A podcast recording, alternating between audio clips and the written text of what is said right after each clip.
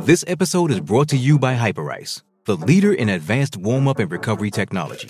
They have tons of innovative products, like Venom heated wearables to help soothe sore back muscles, Normatec compression boots to speed up recovery and increase circulation, and Hypervolt massage guns to improve mobility. Loved by athletes like Naomi Osaka and Erling Haaland. Try them yourself. Get 10% off your order with the code MOVE at hyperice.com.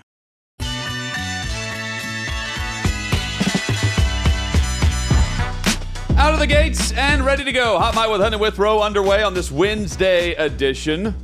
November has arrived. It has.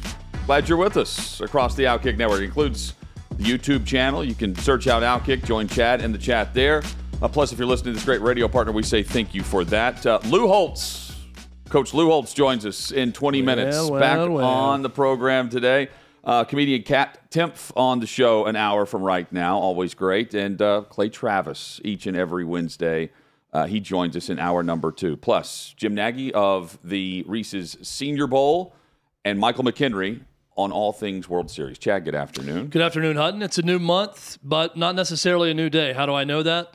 Once again, the mind meld between you and I continue as we start a new month and virtually wear the same color shirt and without checking with each other on the same day. It just shows that you work together long enough, you start to think the same way. Both Hutton and I woke up today and said beige sweater or beige long sleeve Chad, shirt honest. in some way. I woke up and um, after you know trying to uh, uh, do some radio interviews and some other things, I decided to just grab the shirt in the uh, in the closet and come to find out it's very similar to yours. I'm, You're low maintenance. You know what I did?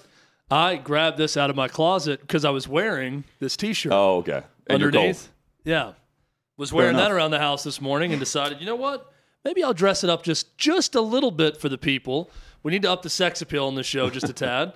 I know that I, me, you know, with no sleeves on really helps, but maybe put something over just the plain white T-shirt I'm wearing. So I put this on. Chad, we knew uh, going into the uh, selection uh, show of the uh, the first rankings of the college football playoff committee that Michigan qualified for the top four spot. Right.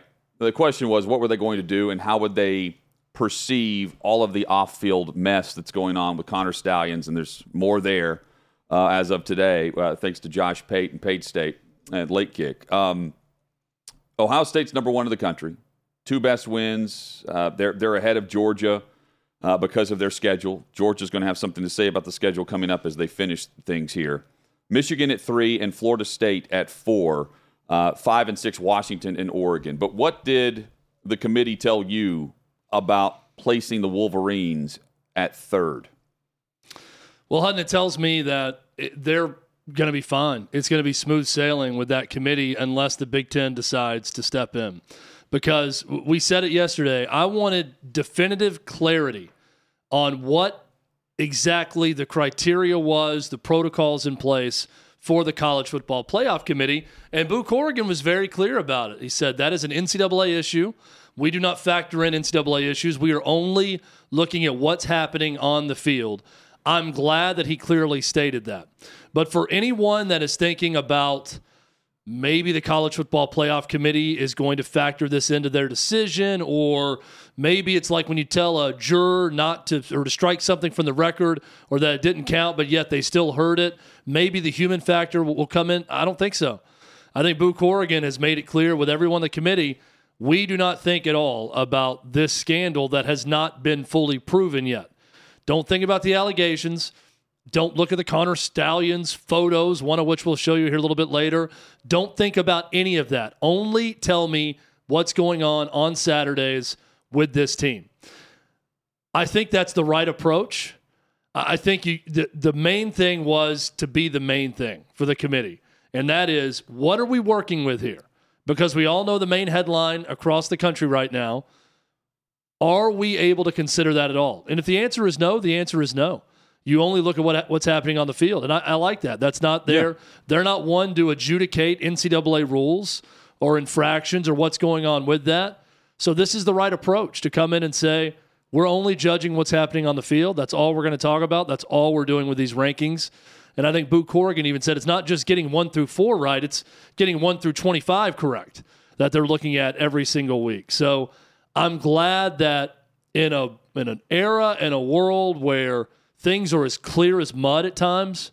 At least Boo Corrigan was pretty clear on what the committee's looking at in all this.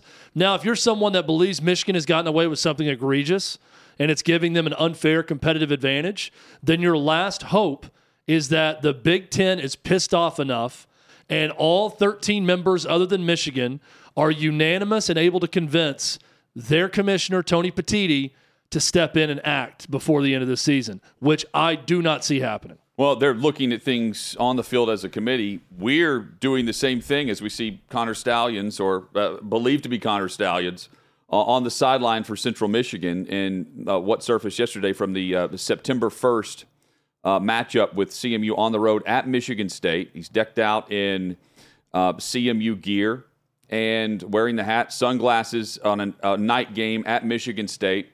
And as, as, Josh Pate points out on social with the video, and we're showing a screenshot here, uh, Pate points out the blue dots on those shades, wearing those shades well past sunset. And the blue dot is a flashing blue dot, and it appears to be the, the $300 Ray Bans with the, the camera on the top right corner of the, of the lens of the, of the shades. Chad, it there's other uh, screenshots that were posted of the of the video from the FS1 broadcast where he's carrying a clipboard on the sideline, and I think it's also uh, important to note that. Can we zoom in on that clipboard? That's yeah. what I'd like to see. Yeah. You've got to have someone that's got the ability to pixelate that thing well enough where we can read exactly what's on the clipboard. And, and oh, uh, apparently, it's nothing on the clipboard. If, if at, well, least is, in that point, maybe this is pregame. And oh, here's the other thing to point out. So you've got Central Michigan gear on all of the staff, right? He's got the visitor staff uh, for the sideline pass. Everyone's wearing Adidas. This guy's wearing Nike shoes. I mean, again, the, the details matter here. And it, again, we're reacting to every detail that surfaces with this story, and it continues to all kind of bubble up to the surface level of this, where it's it's obvious what's going on, and it's just more than standing on the sideline and being with a, a recruiting coordinator and uh, you know uh, Michigan former Michigan staffers that are now with Central Michigan who played last night by the way and won. Chad, you got what appears to be the video going on with the with the sunglasses too. Where does this end? And if this is just the beginning, I can't wait to see where we are two or three weeks from now with this story and the depths at which they went to obtain information. I don't think it's ending with Michigan. I think there's going to be way more programs implicated in all of this. Whether it's a South Carolina who took whatever they illegally got in terms of uh, signals, whether it's more Central Michigans out there that allowed Connor Stalions on their sideline to help scout or to help them with an opponent that that opponent losing would help Michigan. Um, Connor Stalions is a paid mercenary, it looks like. Uh, I, don't know how often he was in Ann Arbor or if he was simply some foreign intel officer sent abroad to go and do the dirty work of Michigan football, however, would help them across the country and infiltrated multiple programs doing so. That's what it looks like right now. Uh, this Central Michigan piece is damning for both Connor Stalions and Central Michigan. I don't buy Jim McElwain's explanation. It was sort of a half hearted explanation also. Hutton, I think this is going to end with other programs implicated in this and not just Michigan. And the big basis for all of this, and the thing I keep coming back to, what does that third party law firm have? What technological information, data do they have on, on Michigan, on Connor Stalions? What do they have in their possession? Because it was enough that when they handed it over to the NCAA and the Big Ten, the NCAA within a week was on Michigan's campus interviewing every member of their staff. Because they had a paid staffer on other campuses doing this with a, a body of evidence that is undeniable. Uh, Jim McElwain, head coach at Central Michigan, trying to uh, act like at the podium that they're investigating who this was on his sideline for week one at Michigan State. You know, before we go any farther, um, we've obviously are aware of a uh, picture floating around so with the the uh, the sign stealer guy. Um, you know, our people are doing everything they can to get to the bottom of it. Um, we're unaware, totally unaware of it. Uh, I certainly don't condone it uh, in any way, shape, or form. And, uh, you know, I do know that his name was on none of the passes that were let out. Um, now we just keep tracing it back and tracing it back and try to figure it out. But it's in good hands with our people. Um, and again, uh, you know, there, there's there's no place in football for that. Isn't it amazing, Chad? The head coach is just totally unaware of what, what's going on. No idea. No idea who's on their sideline. Uh, I can tell you that we had no one of that name on on the pass list that day. If your name, if your God given name is Connor Stalions, what is your made up alias? Charles Well, Buffalo? I don't even know. what is he going with on the sideline? I don't even know if you need an alias. Uh, This is Chip Stallone. This is a buddy of mine have- from college. He's going to be here. He's a big Chippewas fan. We got him in complete coaching gear for the game tonight. Just here to watch. Don't worry about that that blue laser coming out of his sunglasses he's wearing in pitch black here at night in, in Lansing, Michigan. Don't worry about any of that. But we don't have any idea who he is. But just know his name is Chip Stallone, and he's here on the sideline. There may What not be a name on the pass. It may just say VS uh, for visitor sideline with some extra passes handed out to the university here's- based on what they're doing over there. Here is one that um, I, I don't know of any. Pro- well, no, they were around each other at the same time at Michigan, McElwain and um, and Stalions. I think they crossed paths at least for one season. But the only possible alibi for McElwain is what you just said, Hutton. That one of his staffers, an assistant coach who he doesn't know about, just handed the guy the pass Right. with no name and said, "Come on, you know, help us out." And he was, I guess, completely unaware of who was right next to his coaches on the sideline during the game. Uh, we, we talked to someone, and Hutton, I know you've you've worked sidelines NFL. Um, I, I've I've been at high school football games on the sideline, and if you're getting in the middle of the action, someone's going to ask what Well, you're doing. But his so that pass gives you access from the 30 yard line to the end zone. Yeah. And, and so uh, when you see these where he's standing, I mean the the offensive line coach and the recruiting coordinator coming down to that corner of the the team area, standing next to him. So he can't go to the middle. He can't go to the 50 yard line with that pass. Technically, um, I'm sure they have another pass they could have handed him. But to act like they don't know who this guy is is uh, laughable. Laughable. It's uh, just as uh, just to think that um, you know uh, you've got Harbaugh who doesn't know anything about this. well, there are so many parts of this. This guy's on the Michigan I- I- sideline too, by the way. you know, we already know that, you know, everybody, oh, sign stealing happens everywhere. But okay, yes, in the game, in the stadium. Right. Just like a, a runner at second base looking back at the catcher trying to get a sign, that's happened in baseball forever. And if you're able to pick up on them, great. Th- that's what happens in the game. But it's a far cry from that to going to other stadiums and filming things and then gathering that intel and going back and then helping out not only your program but possibly others. Well, there's no way That would that would help your program. CMU in that instance, Of right? Of course. And here's here's where I'm going with this. Like we know that sign stealing has led to crazy signs being shown during the game, five different signal callers during the game, huge black curtains going up behind the signal callers. Yeah. We see this with multiple teams across college football. What the hell is going to go on now? A security sweep? Uh, a program secret service agent that has to go and check every pass and do a retinal scan of everyone on the sideline during a game? Because if I'm seeing this, this isn't the only time. He didn't just go to watch the Chippewas play Michigan State. He's been Well- on other sidelines, and I'm willing to bet more photos or info will come out about that, Hutton. But think about the level of paranoia of football coaches and how that is going to get amped up to the nth degree. And they are going to be super conscious of everyone on their sideline, not because they are allowing something like this to happen, but because they fear the other team is in cahoots with one of their rivals and something like this could be happening. But so so here's the thing: is it conceivable that head coaches don't know every person on their sideline? Yes, yes. What's what's not believable is that Connor Stalions is decked out in Central Michigan gear, and he's on their sideline with a visitor pass. Um, Chad, how did we get on the sideline at College Station for the game? You were there for the field storming. Yeah, Billy Liucci. Was your name on the pass? No. No. But that's my point. Like you can get field access, and you have the same access that he was he was in. But the difference is you're not in team issued gear. Yeah. While doing so, while working Well, at a different university. signs. Yeah. But while while working at a different university with Michigan playing the next day, like that's what they can't explain.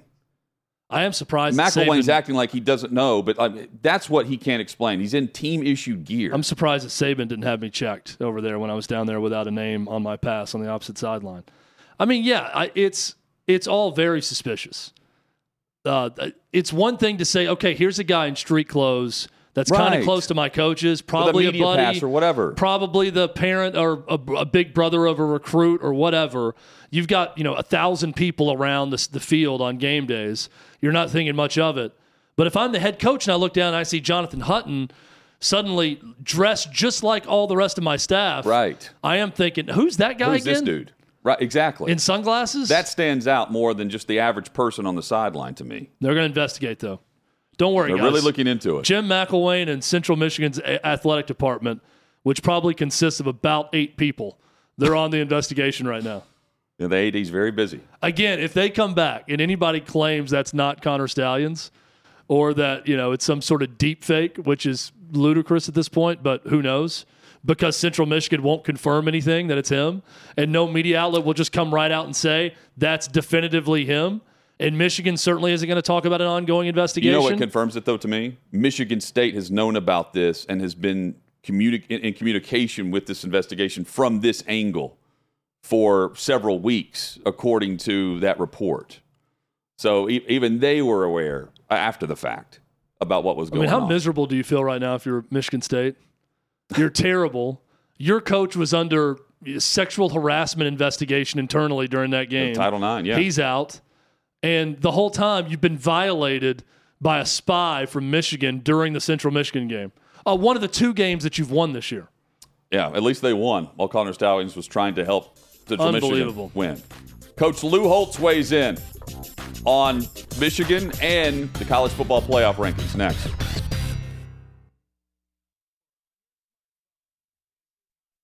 With threats to our nation waiting around every corner, adaptability is more important than ever. When conditions change without notice, quick strategic thinking is crucial. And with obstacles consistently impending, determination is essential in overcoming them. It's this willingness, decisiveness, and resilience that sets Marines apart. With our fighting spirit, we don't just fight battles, we win them. Marines are the constant our nation counts on to fight the unknown. And through adaptable problem solving, we do just that.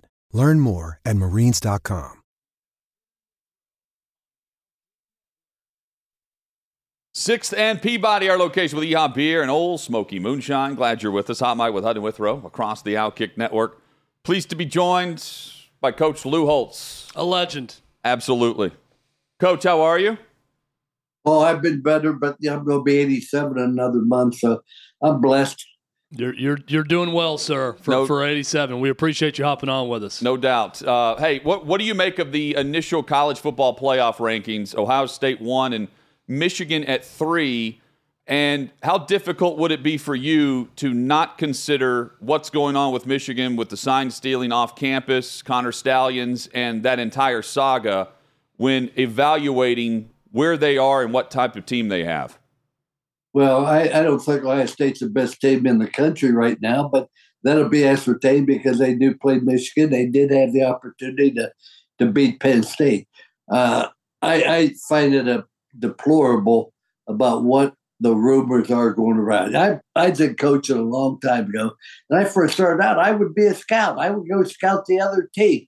Then they said no scouting. You can't go. We're going to exchange the video film for it. So there hadn't been any scouting for years. And uh, I'm all for any advantage you can get legally, but to take the film of the opposing uh, sideline and you know, there's a video on uh, on different channels where it will show the Michigan players looking at the Ohio State bench, and then they all turn once they get the signal. So I, I just think it's deplorable. I think it's bad. I think they should definitely get to the bottom of it before they decide who's going to play for the national championship. Yeah, and that, that's kind of my question, Coach. Is you know you you've been uh, at a school that's independent like Notre Dame. You've been a part of conferences also, and you know the power that conferences can have this is a case where if something's going to happen to Michigan, if they have a ton of evidence on it, if it's going to happen now, it's probably going to have to come down from the Big Ten office and not the NCAA because we know how long the NCAA takes to, to rule on anything. What do you think of the idea of the Big Ten office stepping in if there's enough evidence and doing something to Michigan this year that would affect their playoff chances?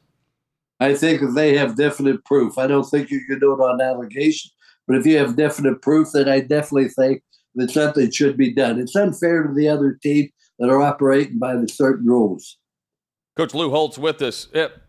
How do head coaches stand there and say they don't know about this? They had nothing. They had no knowledge of what Connor Stalions was allegedly doing and uh, apparently on video doing uh, in real time on a Central Michigan sideline.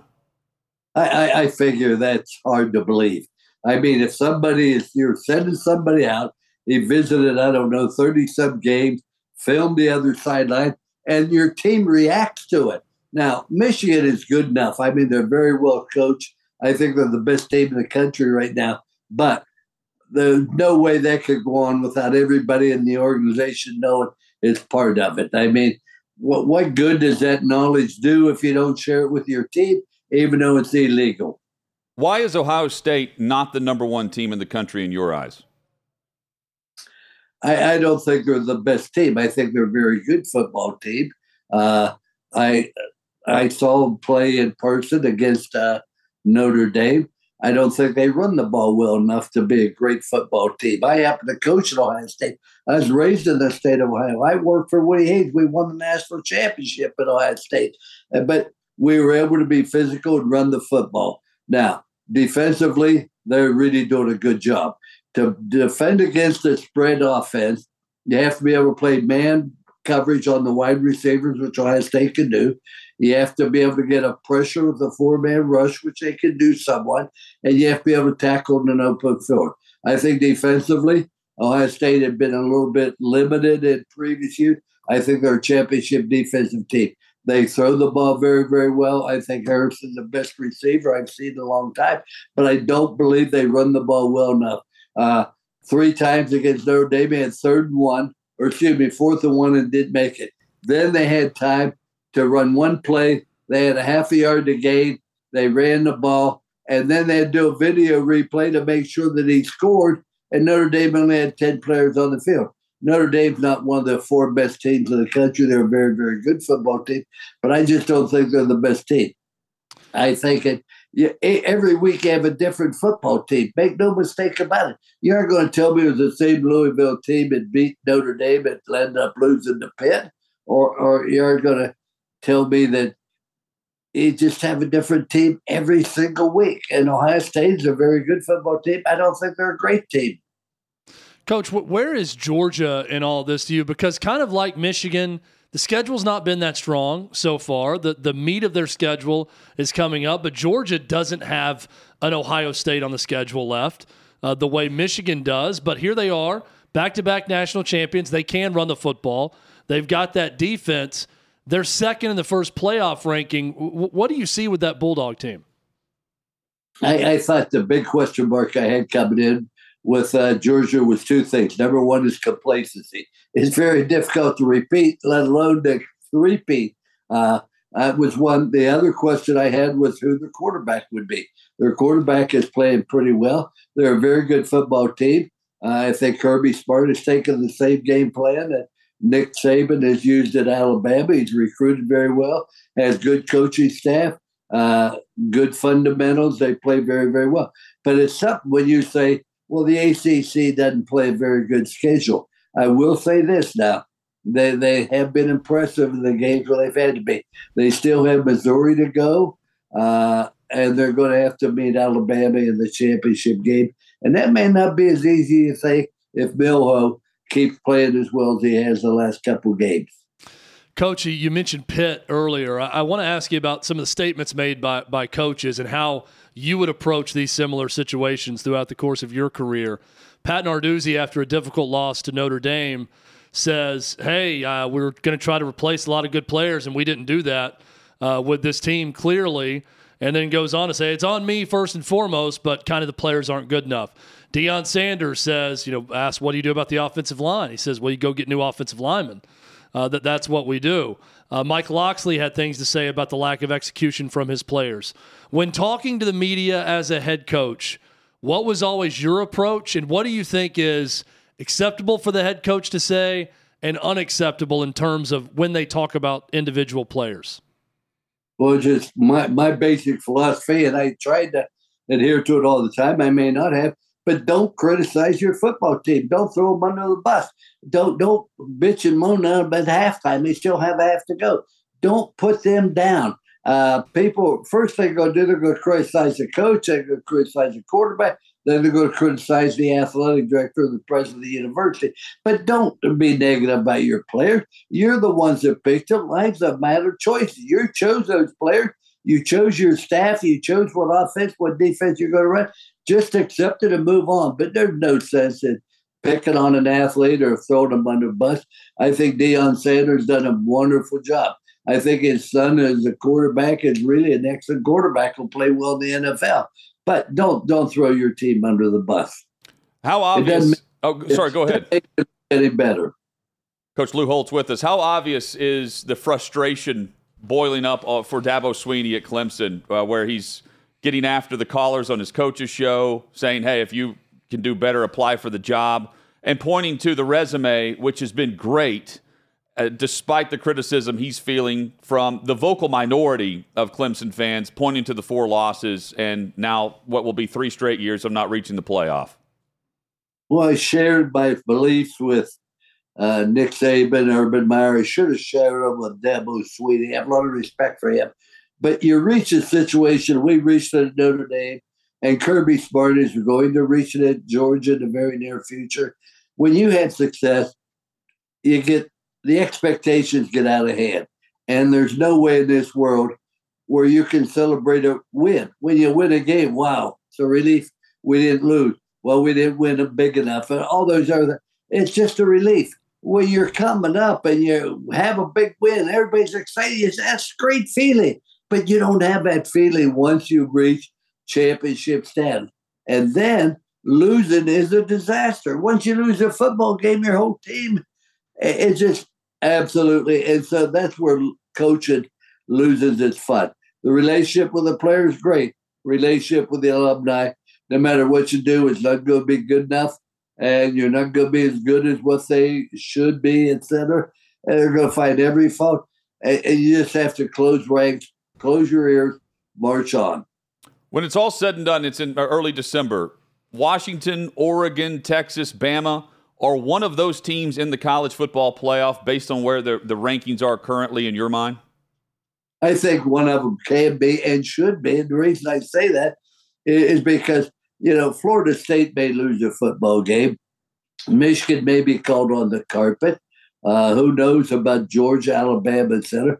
But I, I, think that uh, for the first time, the Pac 12 is going to have a team in the championship hunt and I think it will be either be Washington or Oregon. I think both of them are outstanding football games.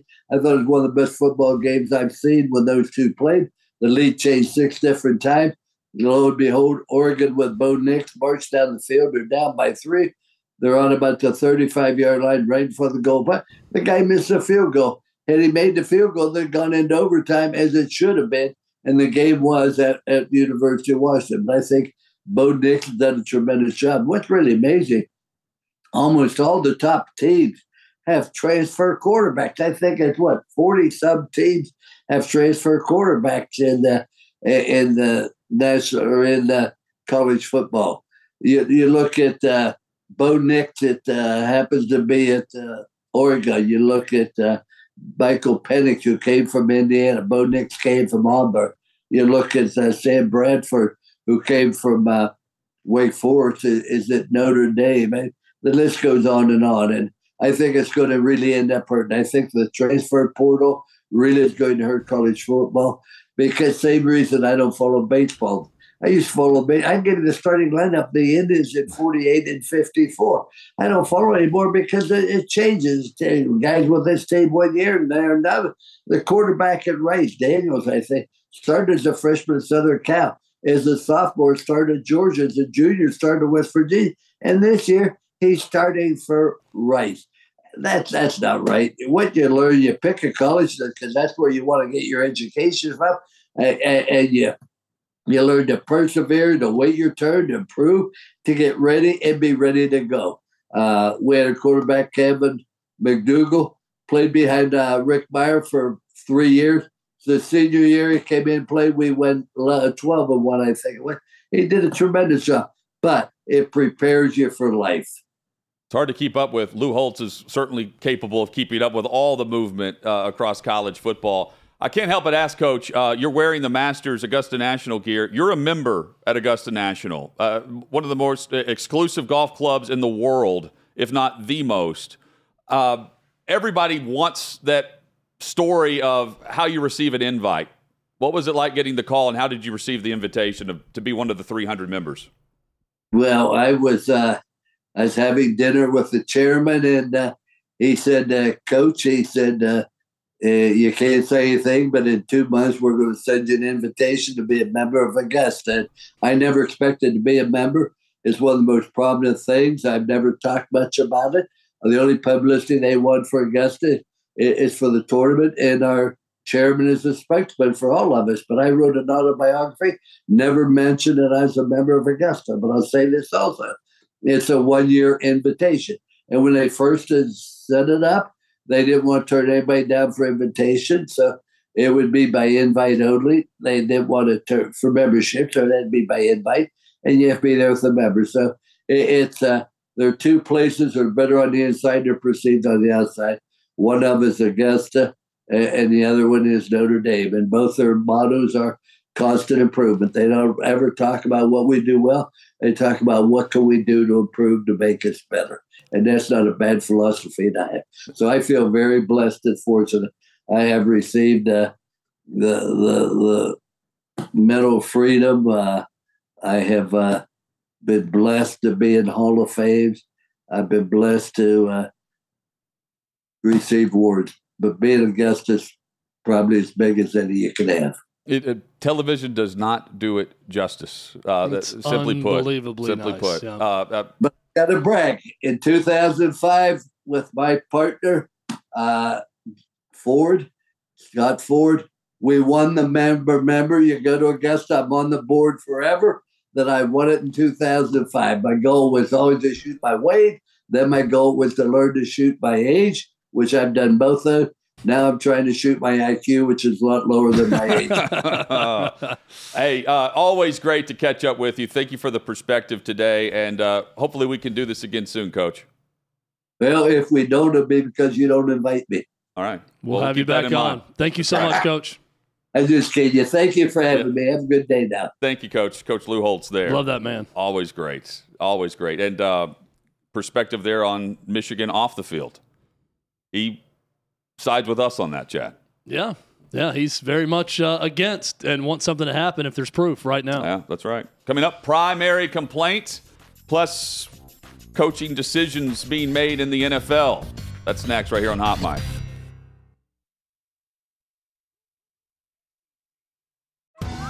Survivor 46 is here, and so is On Fire, the only official Survivor podcast. And we have a twist this season. The winner of Survivor 45, Dee Valladares, will be joining us every week. We're going behind the scenes of the biggest moments, the how and the why things happen, and the strategy and analysis you can only get from someone like me, a Survivor winner. Listen to On Fire, the official Survivor podcast, wherever you get your podcasts.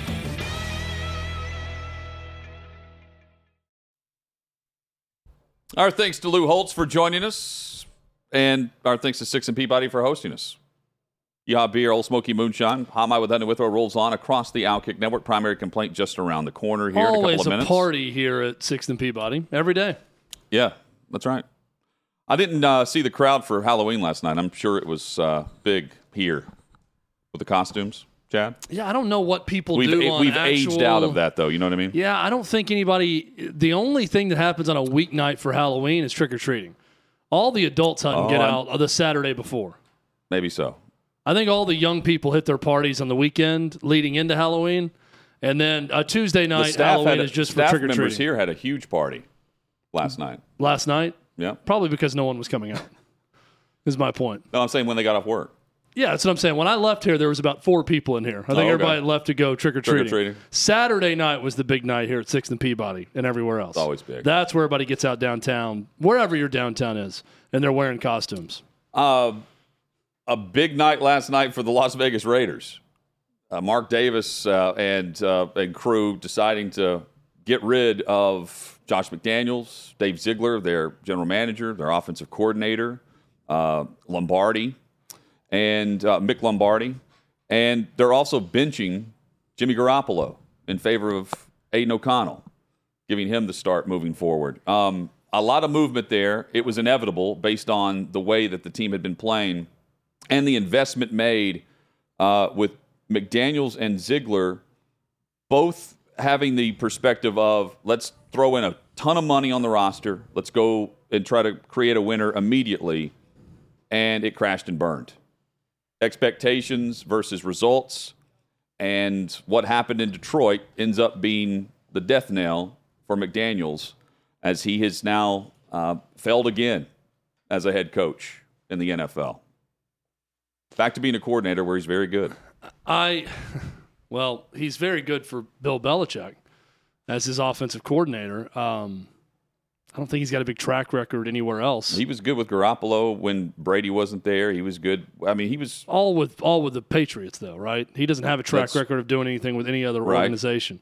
Um, he's been awful as a head coach. Yes. I, I just, you know, all this stuff about Brady with Belichick or Belichick with Brady and Belichick without Brady.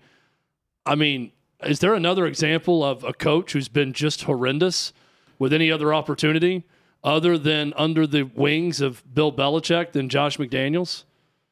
It's crazy how bad he's been. I mean, Bill O'Brien left and had some success at Penn State, had some success with the Texans, eventually failed, but uh, it, time takes its course and you got to go somewhere else. Went to Alabama, did well, Well- then got back with the Patriots. I just, Josh was- McDaniels is an odd case from a coaching standpoint Mac Jones went to the Pro Bowl and went to the playoffs with Josh McDaniels as the OC's rookie year. with the Patriots. Right. All of But- his success only comes to the Patriots, though. Once he goes out on his own, uh, I mean, wh- where where's his quarterback success as a head coach? With working he's with not someone. a good head coach. Yeah, it's it's crazy Yeah. how Not- bad he's been, and I, I guess he goes right back to New England. Um, I, Possibly, but Bill O'Brien's there now. You know? That's what's weird. I don't know. It's just it's just odd. It's odd that he's that bad. It, it's not odd to see a coordinator go somewhere and fail as a head coach. It's odd to see it work out this poorly now. What we've seen from McDaniel's twice. And we haven't seen Jimmy Garoppolo lose a ton of games uh, when he's the starter. It's not like he plays great.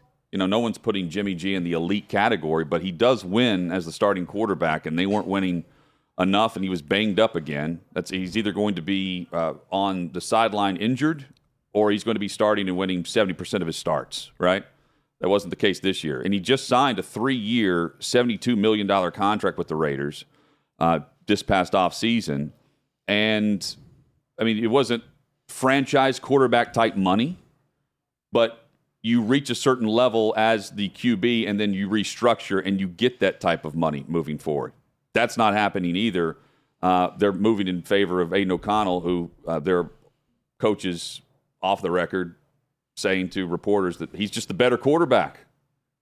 And with Davante Adams and other options in that in that offense, it should have gone a lot better than what it did. And j- bringing Josh Jacobs back, knowing what he can do in the run game and what they should be doing in the run game, nothing was working with any consistency. They've got legit stars on that team, and it, it never came together. And I think it's probably headed towards Davante Adams, maybe his last year with the Raiders, Could be. and a full reset with a new coach. Chad, who's the odds-on favorite already? Vegas favorite, not just the Ve- the Vegas favorite for Vegas head coach Jim Harbaugh, right now the betting favorite to be the next head coach of the Vegas Raiders. This is now the third off season, or will, what will be the third off season in a row where he's the betting favorite for an, a job that's open during the regular season. That fits perfectly with the Raider mentality, given Jim Harbaugh's now checkered history with the rules. at Michigan that fits in perfectly with what they oh, and what they've about, been about. Think about Mark Davis not wanting to fire Jon Gruden. Remember this? oh yeah, For, it, it- they force his hand, and he ends up hiring McDaniels. Now, with the NFL saying that uh, the reports from uh, NFL media with Rapoport saying, hey, it's not just a foregone conclusion that Harbaugh can just jump into the NFL and become a head coach. It won't necessarily be a, a safe harbor for him. Would they enact the the bylaws of uh, being uh, reaching the criteria set forth based on whatever the guy has done in college uh, to where he wouldn't qualify to be hired as a head coach in the NFL. That's what was cited in the report. That that could reach I- that level. By, by the Raiders I wanting to hire him, would it change the perception? Is what I mean, based on what happened with Gruden. I think it's odd that the NFL would do that. Would would hold all their teams or whoever hires Most of someone the time, they don't. You're right. to that rule. Um, I understand the integrity of the game and how online sports betting is so prevalent now across football, and the NFL is very serious about that. And the allegations against Jim Harbaugh are pretty serious, given the extent of it. So I, I get all that. I, just have a hard time believing they're going to actually honor that with every team, um, especially Mark Davis, who that is a renegade organization. Just bring Jon Gruden back if you want if you felt like your hand was forced last time. There's another option for the Raiders. Won't happen, but I mean, if you're going to go hire a renegade coach, you could go for, go back to Jon Gruden if you felt like he was the best option. Now, Mark Maske, the Washington Post, saying about the uh, the not being a safe harbor, uh, speaking with uh, someone within the NFL, it could be a consideration, uh, but the uh, the source said and others cautioned to Maske it would not be a definite that the NFL would honor any such suspension. Another person said it might be quote unquote a stretch to believe the NFL would fully honor any NCAA suspension for Harbaugh. The NFL officially declined to comment on it this. feels like a stretch to me that they would do that. I Well, get that they got a good working relationship it with does. college football because college football is their natural minor league system, and maybe they want to help them out in that way. But if a billionaire owner really wants Jim Harbaugh to be their coach, and he's going to hire them to coach his NFL team or her NFL team, I, I don't see the NFL stepping in to stop that with some suspension because of what happened in college. Not based on the information we have now. No. Right. And, and the, the coach that was a part of Well, Spygate if- is still employed. If this continues what to be handled by the NCAA and no one else steps up, some Harbaugh's going to leave. He's going to go coach somewhere else, and it's going to take a year, year and a half, or more for the NCAA to do anything. So he's going to be fine for a while. It might be a full season into his NFL career Yeah. with his new team, with the Raiders or whoever else, the Maybe so. Commanders, before the NCAA decides anything. If everyone leaves it up to the NCAA, it's on the Big Ten now. Ball's in their court if they've got the evidence they need to act. I, I don't think they will, but they could if they wanted. Um, so we mentioned Garoppolo bench, Aidan O'Connell in as the starter. Uh, another quarterback change officially. Uh, Taylor Heinicke will get the start for Atlanta. Desmond Ridder to the bench for Arthur Smith's team. It is time for primary complaint. It's time to air our top grievance of the week. You can complain all you want. My job is so unfulfilling. Don't run away from your feelings. It's time for a Hot Mic's primary complaint. Guys, my primary complaint this week is not the fact that the Milwaukee Bucks had Flava Flav sing the national anthem recently. It's the fact that Flava Flav was singing the national anthem in full costume. I'll call it the costume with the hat on. Take your damn hat off if you're singing the national anthem. That's my primary complaint. Man, Flava Flav still rocking the huge uh, clock around the neck though every time. Uh, my primary complaint this week: nothing is built to last anymore. There is an entire industry on getting you hooked on something that is made to be destroyed within a year or two, maybe five years, maybe 10 years. But nothing's built to last. Hutton's pointed this out. He broke the news on this. He was the whistleblower. Apple puts updates in your phone that slowly devolves the phone to a point that you got to go buy a new phone from Apple. I would prefer paying more money for a product that lasts forever or lasts a long time.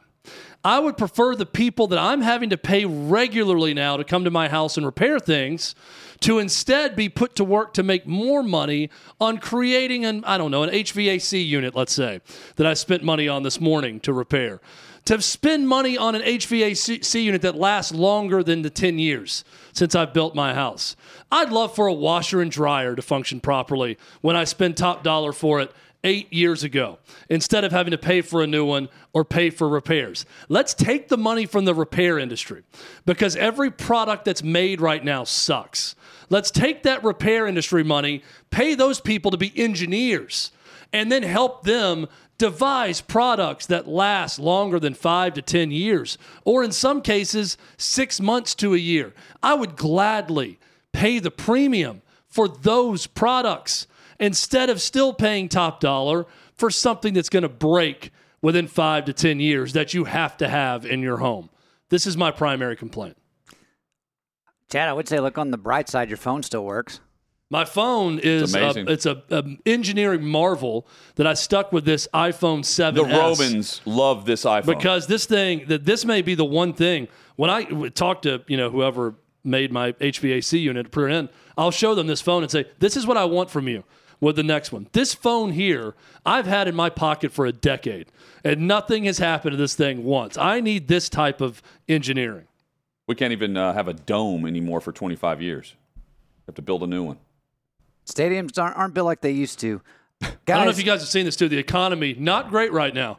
The cost of things are higher than they've ever been. So having to spend money on tons of repairs all at once, not a good thing. It's got me a little pissed off. Yeah, inflation's not great. Uh, guys, for my primary complaint, there's a fox in my neighborhood. And I, I didn't realize the fox was in my neighborhood until last Saturday night.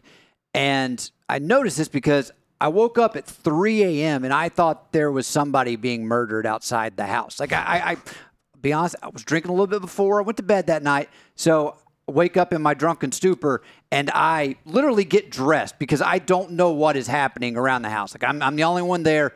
And I, I, I come outside, like open the door, uh, and the fox then runs across the street. But the sound it was making, I've never heard a fox make this sound. And I, I mean, I've just never in my life gotten up at the point to where I get fully dressed in the middle of the night, like something is actually going to. Actually, I take that back. That's another story for another day. But um, it's just one of those things where it's like I'm just trying to have a nice sleep, and the next thing you know, somebody's being murdered outside my house.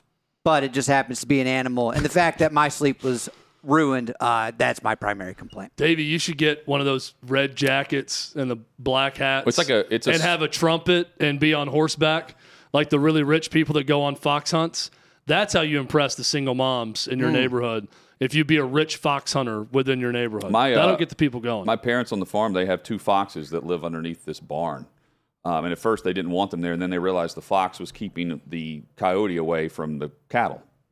So it's actually the beneficial. fox does We- serve its purpose. Uh, but Yeah. but they they've said this too. It's like a scream. Oh yeah, You know, it's not a. It's, well, like when I was a kid, we had two Arctic foxes, and I, uh, like, they never made that sound. well, they were never afraid. you had an Arctic fox in East Tennessee Yeah, it's a long story.